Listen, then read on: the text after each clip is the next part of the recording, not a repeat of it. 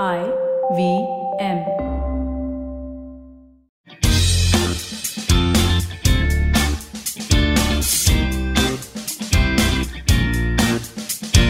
We all know the infamous Mary Jane is illegal in India, yet Indians are gutsy enough to transport it from one state to another. You know what we mean. Recently, Amazon India, the e commerce company, was summoned for smuggling marijuana. Two enterprising people from Madhya Pradesh were caught with 20 kilos of marijuana. According to NDTV, both of them were running an online racket using the platform to order and transport ganja across the country and the substance was tagged under dry stevia leaves. According to the police statement, the site was used to sell 1,000 kilos of marijuana worth $148,000. Cops now on Amazon, an e commerce platform, to ask how they allowed something like this to happen. One cop asked how, despite having AI at its disposal, it didn't know what was in the box. For the next few minutes, you're to know a little more than you did yesterday from the world of technology, business, policy, and anything that gives you goosebumps. I am Chinmay Bhogle, and here is the main story for 16th November 2021.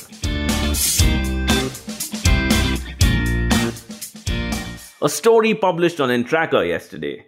Vogo is going to be acquired by a company called Chalo. In the past, Chalo acquired Shuttl as well. For those who've forgotten, Shuttl was once backed by Times Internet Limited and Amazon. The pandemic meant it couldn't run its services anymore and was forced to shut down. It seems Vogo is going down a similar route. But this is a good time to take a slightly deeper look at what happened to bike taxis and Vogo in particular.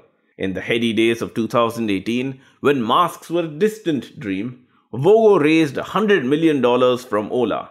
The strategy, according to Mint, was that Vogo would be able to use Ola's platform to find customers and ultimately Ola would acquire the bike sharing company.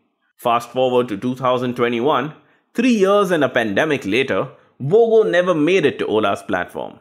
Ola started its own bike service and Vogo found no takers. The company, according to Entrackr, is going to be sold for half of its valuation. In 2018, Vogo wasn't the only company in the market. There was Rapido and there was Bounce. All three were in a war to raise the most money.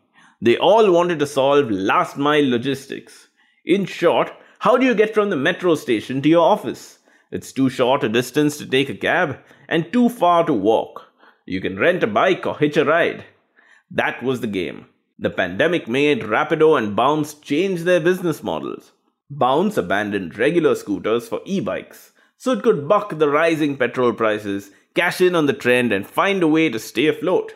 That's not the only thing it did. It laid off 80% of its employees to cut costs. Rapido went another way. It branched out into hyper-local delivery services.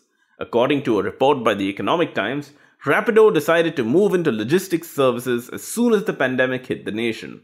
However, Rapido showed a rise in demand after the ease in lockdown rules. In recent weeks, the company has claimed to record ride numbers that are at pre COVID levels. Rapido plans to more than triple the number of transacting customers on its network in the next 18 months as offices, schools, and universities open around the country. For delivery services, Rapido has partnered with Swiggy, Zomato, and JioMart, which account for about 90% of the business. It seems sadly this could go down to a one company market. Let's stick to bike taxis and go overseas. To be precise, let's go to Thailand. The country faced the same problem India did. Bike taxis became difficult to use during the pandemic.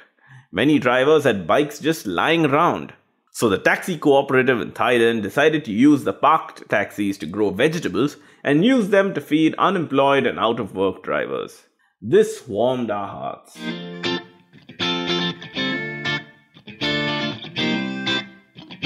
You can catch this podcast daily on Spotify, Apple, and Google Podcasts or wherever you get your podcasts from.